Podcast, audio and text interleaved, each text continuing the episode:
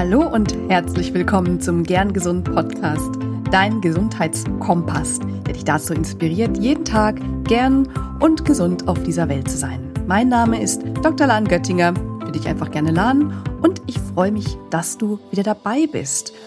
Heute geht es nämlich um das Thema Stadt, Land, Fluss. Wo lebt es sich am gesündesten? Oder auch anders, Smog und Co. macht die Stadt krank? Stadtleben oder Landleben, was ist gesünder? Das ist eine sehr, sehr gute Frage. Und ich möchte mal dich dazu einladen, dir eine Stadt vorzustellen. Stell dir vor, die Betonklötze, grau, Smog, schlechte Luft, Stress, Hektik. Und dann stell dir doch mal das Land vor. Grüne Wiesen, Flüsse, Seen, Bäche, frische Luft, Entspannung, herrlich. Nur, ist das so? Nun stell dir mal eine andere Stadt vor. Grüne Parks, Zugang zur besten medizinischen Versorgung um die Ecke, jede Menge Sportangebote. Und nun stell dir mal ein anderes Land vor. Überall muss man mit dem Auto hinfahren. Die Strecken sind weit, das nächste Krankenhaus ist weit entfernt. Der Biomarkt oder ein Fitnessstudio, das gibt es überhaupt nicht. Was ist denn nun jetzt besser? Und du merkst vielleicht, schon jetzt pauschal lässt sich das eben einfach nicht sagen. Es gehören einfach viele verschiedene Faktoren dazu, ob unsere Umgebung gesundheitsförderlich ist oder nicht. Und je nachdem, wenn man im Internet sucht, je nachdem, welchem Lager du mehr anhängst, ob du lieber in der Stadt lebst oder auf dem Land, wirst du auch für beides gute Begründungen finden, was tatsächlich besser für die Gesundheit sein soll. Denn wie alles im Leben ist es Gesamtpaket. Und die Summe aller Einflüsse und Voraussetzungen eben das, was es eben eher gesundheitsförderlich oder nicht so gesundheitsförderlich macht. So kann man in der Stadt trotz Abgasen einen sehr gesunden Lebensstil im Grünen führen und auch auf dem Land trotz bester Luft einen ungesunden Lebensstil führen. Stichwort ungünstige Ernährung, Bewegungsmangel oder Rauchen.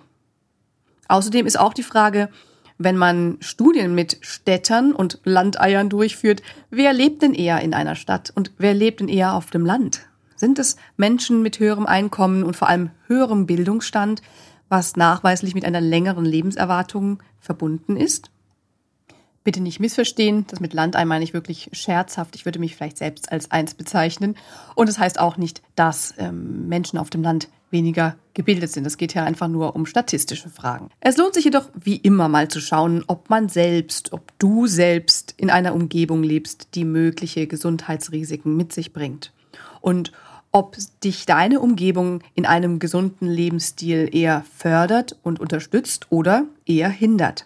Und am Ende ist es natürlich so, was du daraus machst, das ist entscheidend, und wo du dich gut fühlst, das ist entscheidend.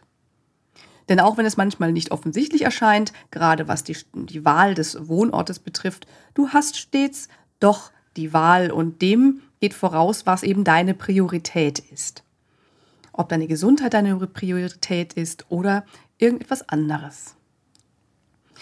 Jetzt gibt es natürlich ein paar Dinge, die in der Stadt eben doch etwas ja, gesundheitsschädigender sein können. Und da sind diese drei Faktoren die, die wir uns mal ein bisschen näher jetzt anschauen. Einmal ist das die Luftverschmutzung, dann die Lärm- und auch Lichtbelastung und der Stresslevel. Zur Luftverschmutzung kann man viel und lange sprechen. Ich versuche das mal so ein bisschen runterzubrechen auf ein paar Erkenntnisse, auf die wichtigsten Punkte, die hierbei eben zu beachten sind. Der Smog, das Wort ist übrigens eine Zusammensetzung aus dem Englischen, Smoke, also Rauch, und Fog, Nebel, also so, als ob wir zum Beispiel Raubel oder Nähbauch sagen würden. Das, äh, dieses Wort Smog bezeichnet so eine Gesamtheit einer Schadstoffmischung in der Luft. Es gibt verschiedene Typen von Smog, je nach Zusammensetzung und Eigenschaften und auch wie das zustande kommt. Das kommt insgesamt zustande durch Vorhandensein von bestimmten Gasen und Partikeln, die unter bestimmten Umständen, das Wetter beeinflusst das sehr stark mit, die dann miteinander reagieren, und da entstehen dann wiederum andere Gase. Das ist eine Mischung aus Gasen und Schwebepartikeln, also zum Beispiel Kohlenmonoxid, Stickoxid, flüchtige organische Verbindungen, Ozon, Schwefeldioxid, Ruß und so weiter. Und das Smog-Problem ist in Deutschland zumindest schon mal ein bisschen besser geworden. Aber unsere Luft ist deswegen nicht schadstofffrei. Und wenn man sich jetzt andere Orte anschaut, zum Beispiel in China oder einfach auch nur in Polen, wo das Luftverschmutzungsproblem ein sehr großes ist, da ist es doch sinnvoll, so ein bisschen die Fühler auszustrecken und auch sich zu fragen, wie kann man auch global betrachtet das Ganze angehen. Denn Luftverschmutzung und eben auch Klimawandel, das ist eben ein globales Problem und das betrifft uns alle. Und hier wird die Gesundheit eben etwas, was sich auf die ganze Welt ausbreitet und nicht mehr nur um jeden Einzelnen. Es geht ja auch darum, dass die Welt zu einem wieder besser bewohnbaren Ort wird.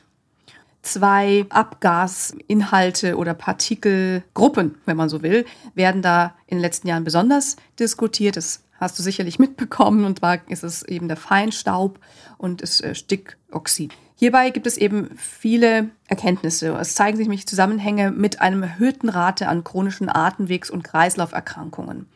Zuverlässige Langzeitstudien über die Ursächlichkeit gibt es zwar noch nicht wirklich, aber es gibt zahlreiche Beobachtungsstudien, bei denen zum Beispiel ein zeitlicher Zusammenhang zwischen der Erhöhung der Feinstaubbelastung, eine kurzfristige Erhöhung der Feinstaubbelastung in einer bestimmten Gegend zu einer bestimmten Zeit mit einem Anstieg an Herzinfarkten dort gezeigt werden konnte. Das ist eben auch nur ein Beispiel. Stickstoffdioxid wird auch viel diskutiert. Gesichert ist, dass dieses Reizgas bei bestehenden Atemwegserkrankungen wie Asthma und chronischer Bronchitis die Symptome verschlimmert. Nicht gesichert, aber vermutet wird, dass es auch Langzeitschäden auslösen kann, wie eben Herz-Kreislauf-Erkrankungen und chronische Entzündungen. Und darüber könnte man wirklich noch viel mehr erzählen. Im Großen und Ganzen ist Luftverschmutzung wirklich ein Riesenthema und global ein wirklich großes Problem, das sich in keiner Weise schönreden lässt, auch wenn zu den Details viele Diskussionen geführt werden, wie ob es eben einen ähm, tolerablen Schwellenwert gibt, denn den scheint es nicht zu geben. Je weniger, desto besser. Nur ist immer die Frage, was kann man realisieren? Seien das jetzt zum Beispiel Autoverbote, also Fahrverbote, und was ist machbar? Und das hat natürlich Platz für viele Sichtweisen, viele Diskussionen. Und die wirklichen Auswirkungen auf unsere Gesundheit, die kann man im Moment aktuell nur schätzen, aber es sieht nicht gut aus. Deswegen lohnt es sich, hier genau hinzuschauen. In den Shownotes hinterlege ich dir gern auch noch ein paar Quellen, falls du dich damit näher beschäftigen möchtest. Ich bin selber keine Umweltmedizinerin und bin dann nicht bis ins letzte Detail informiert. Da gibt es wirklich sehr, sehr gute Quellen dazu.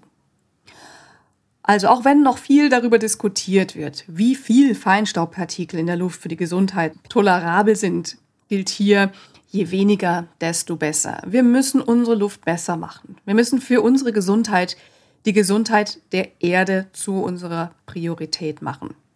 Das geht jetzt ein bisschen davon weg, wo wir wohnen wollen, aber ich möchte dir ans Herz legen, ich möchte dich dazu einladen, eben da auch das mit einzubeziehen, wenn es um deine Gesundheit geht. Denn jeder von uns kann seinen Teil dazu beitragen, ob bei der Benutzung des eigenen Autos oder der Wahl des Stromanbieters oder das Überdenken von Flugreisen.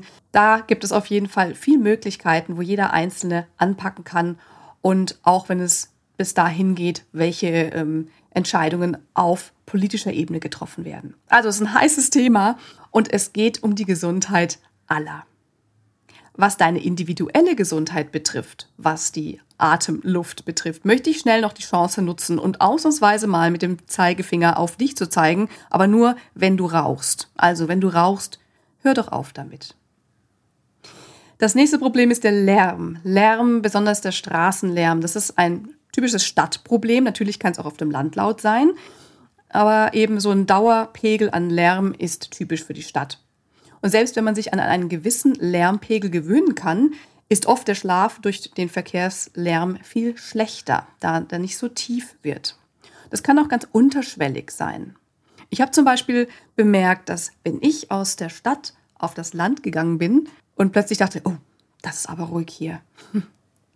Da merkt man erst, was für ein Geräuschteppich doch normalerweise in der Stadt herrscht.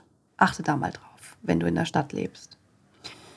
Und Schlaf ist ja die Basis schlechthin für unsere Gesundheit. Deswegen ist das natürlich etwas, wo du mal genau hinschauen kannst. Wie, inwieweit wird deine Schlafqualität durch Stadtlärm beeinträchtigt?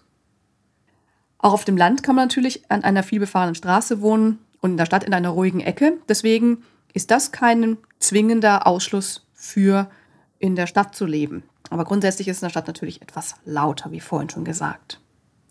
Stichwort Stresslevel. Der Stresslevel kann in der Stadt deutlich höher sein. Es gibt auch Studien dazu, dass es tatsächlich in der Stadt mehr mentale Erkrankungen gibt, dass die Depressionsrate höher ist. Wie jetzt die genauen Zusammenhänge sind, das ist tatsächlich etwas offen, aber das ist nachweislich in der Stadt mehr vorhanden. Und es konnte auch gezeigt werden, dass Stress und auch ähm, Angsterkrankungen, Depressionen sich gebessert haben, wenn Leute, wenn Menschen in eine Gegend gezogen sind, in der sie viel Grünflächen sehen konnten. Dichter Verkehr, viele Menschen, wenig Natur. In der Stadt ist immer Leben und das kann schön sein, aber auch eben anstrengend.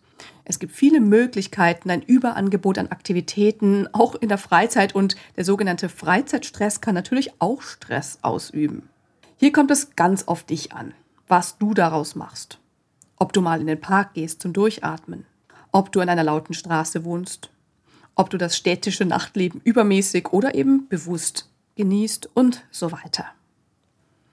Ich bin der Meinung, dass es vor allem darauf ankommt, wie die Stadt gestaltet ist. Viel Grünflächen und eben auch Blauflächen, also Seen, Flüsse oder auch angelegte Wasserflächen. Raum für Bewegung und Eindämmung der Abgase, weniger Autos und mehr Fahrradwege und so weiter.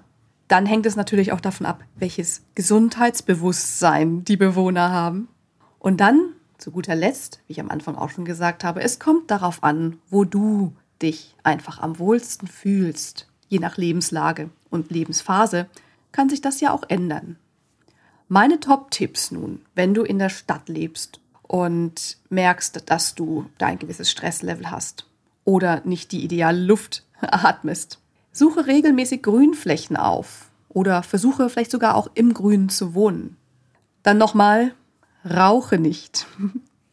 Dann achte auf deinen Schlaf und bewege dich viel und ernähre dich günstig. Das Fazit ist daraus: Solange du deinen eigenen gesunden Lifestyle finden kannst und dich da wohlfühlst, wo du bist, kannst nur du dir die Frage beantworten, ob Großstadt, Kleinstadt oder Land.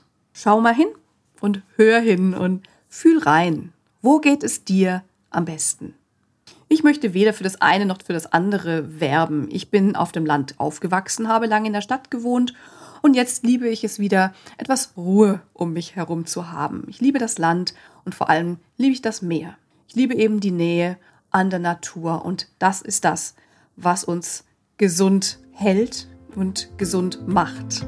Ich möchte mich bei dir bedanken, dass du heute reingehört hast. Lass mir doch gerne deine Gedanken zum Leben. Wo lebt es sich am besten, am gesündesten? Lass mir deine Kommentare doch gerne auf Instagram bei at human of health unter dem Post zur heutigen Folge da. Und ich bin schon gespannt, was du dazu zu sagen hast. Lebst du auf dem Land oder lebst du in der Stadt oder irgendwo dazwischen? Ich wünsche dir jetzt auf jeden Fall eine wundervolle Zeit bis zur nächsten Folge. Bleib gern gesund. Deine Lan.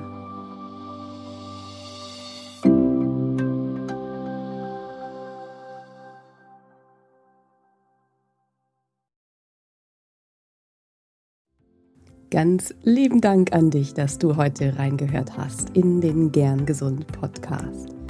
Was gibt es denn aktuell noch, was du tun kannst, um deine Gesundheit mit Leichtigkeit zu leben? Gerne unterstütze ich dich mit meinem fünf Tage Health-Flow. Fünf Tage lang bekommst du eine E-Mail von mir mit Ideen, Impulsen und Übungen, um direkt ins Tun zu kommen. Dieser fünf Tage Kurs kostet dich null Euro. Du trägst dich mit deiner E-Mail-Adresse bei mir ein und bekommst direkt meinen Input und mein Wissen für dich in deine Inbox. Folge einfach dem Link fünf Tage Health Flow in den Shownotes. Und wenn du noch weitergehen möchtest, dann melde dich doch gerne direkt bei mir, wenn du magst. In einem kostenfreien und unverbindlichen Gespräch schauen wir, in welchen Gesundheitszielen ich dich ganz persönlich unterstützen kann. Ich freue mich darauf, von dir zu hören. Bis zur nächsten Folge. Bleib bis dahin gern gesund. Deine Lan.